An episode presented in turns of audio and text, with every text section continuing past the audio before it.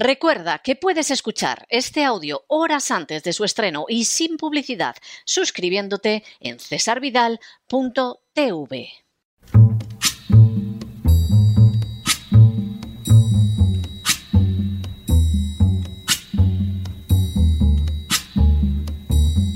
La voz con César Vidal, desde el exilio.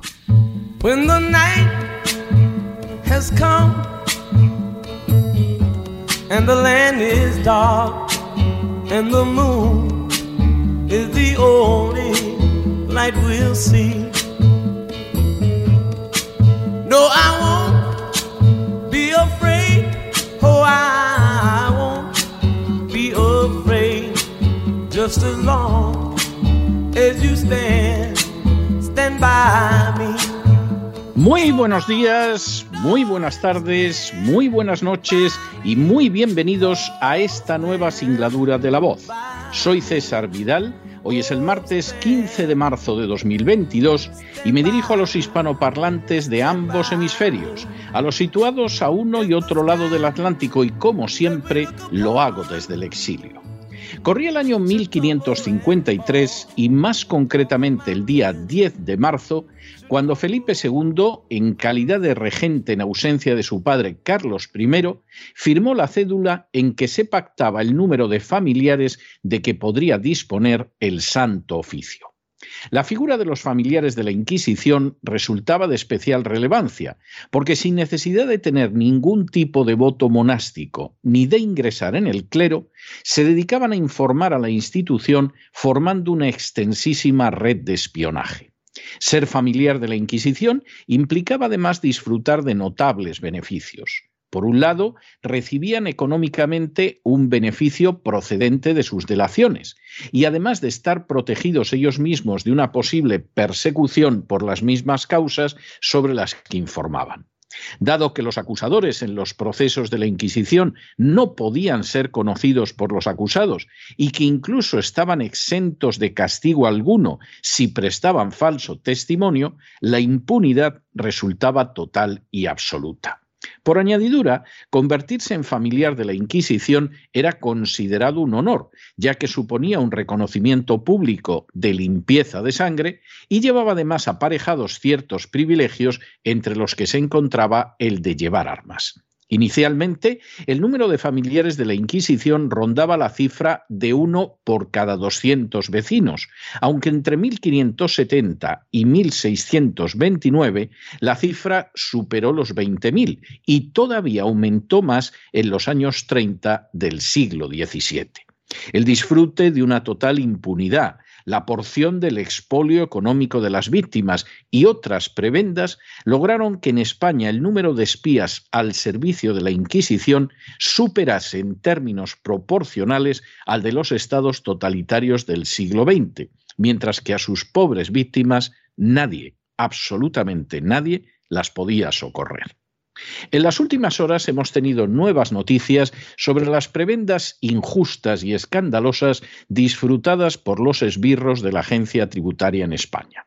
Sin ánimo de ser exhaustivos, los hechos son los siguientes. Primero, se ha descubierto recientemente que la agencia tributaria entrega inmensas viviendas de propiedad pública a sus esbirros a cambio de alquileres ridículos. Segundo, la situación, que viene prolongándose desde hace años, beneficia a decenas de altos cargos de la agencia tributaria.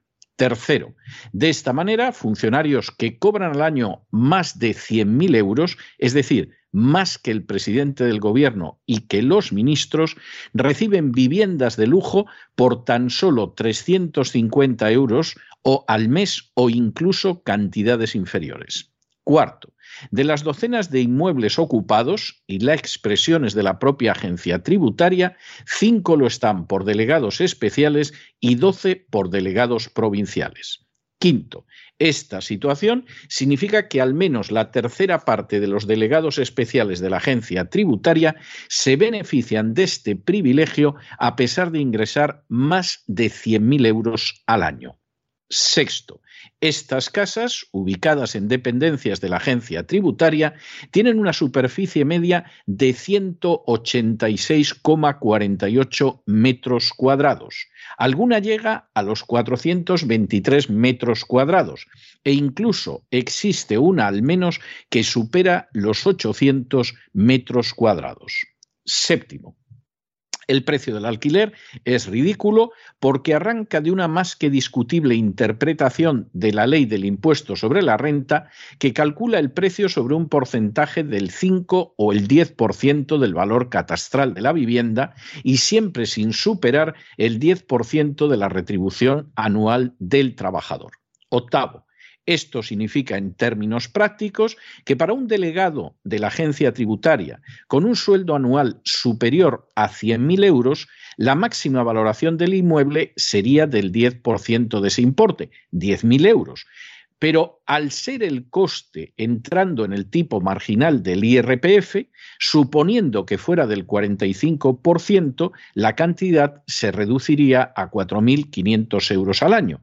Es decir, 375 euros al mes por viviendas cuyo valor de alquiler en el mercado real sería de varios miles de euros al mes.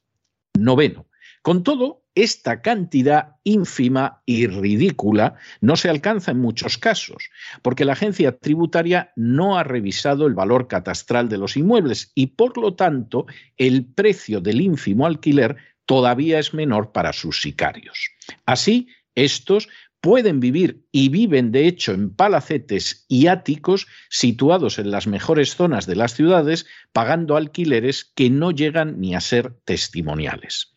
Décimo, la agencia tributaria, que burla la confidencialidad de los ciudadanos de manera sistemática y desvergonzada, se ha negado a detallar la relación completa de inmuebles y funcionarios que disfrutan de estas casas, apelando a esa protección de datos sobre la que ella se orina todos los días.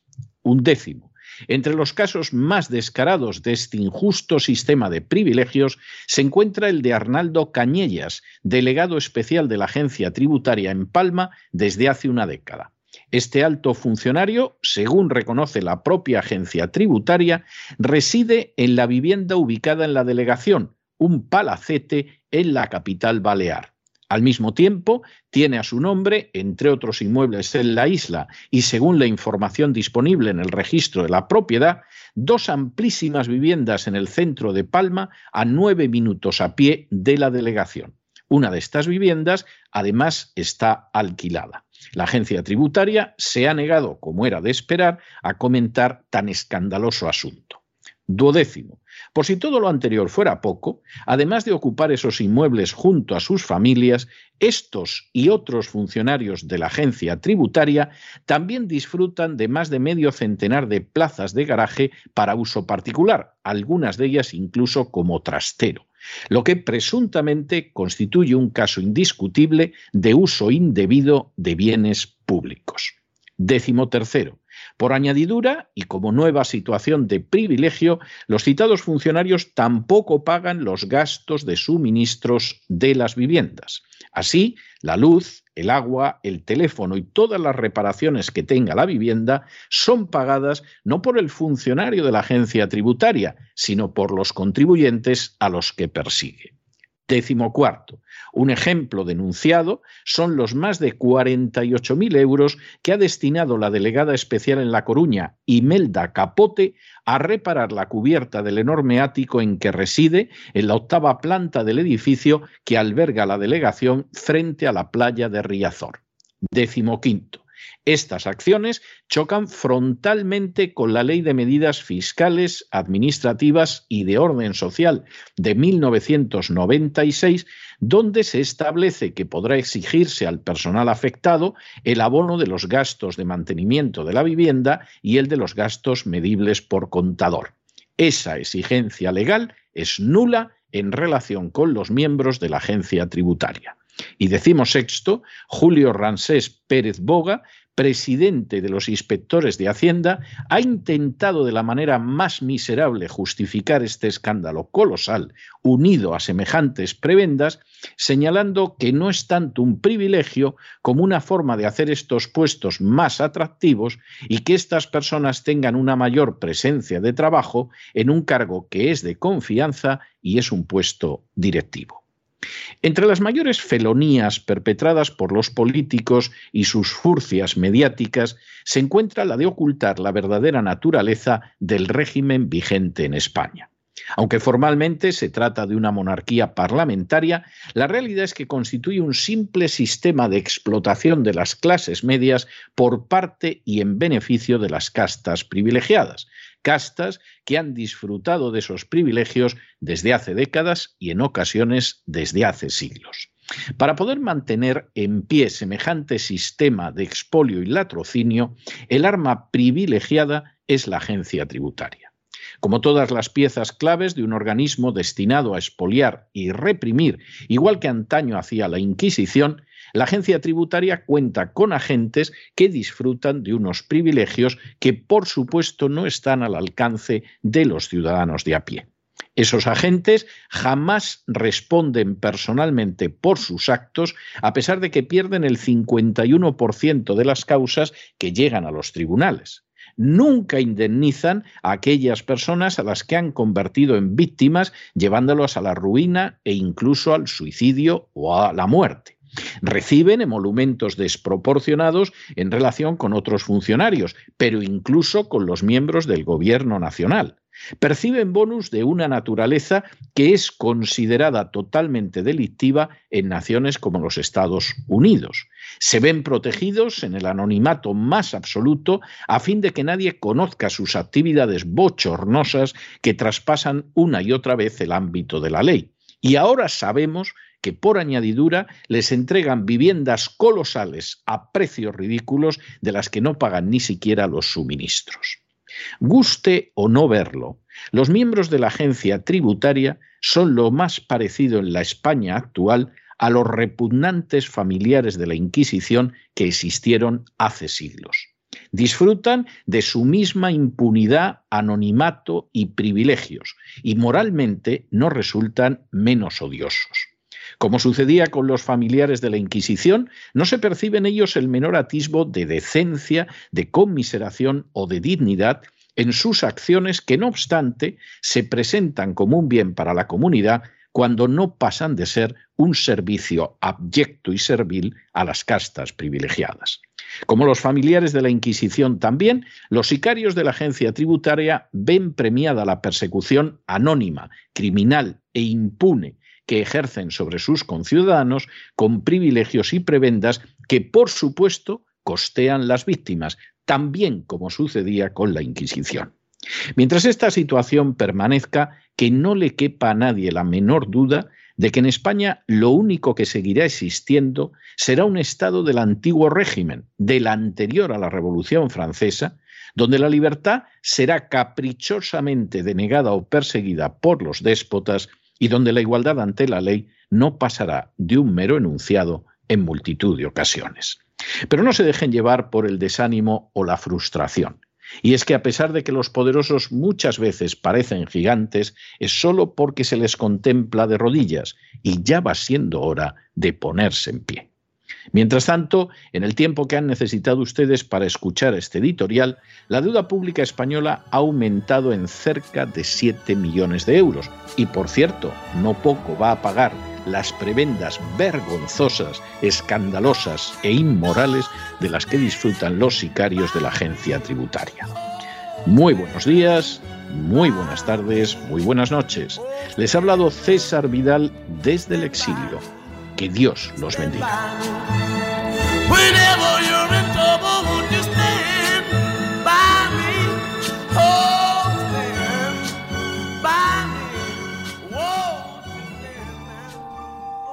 Esta sección está patrocinada por crowdfunding con el siguiente mensaje. Nuestro Señor Jesucristo, el único Dios verdadero, es misericordioso y nuestro Salvador.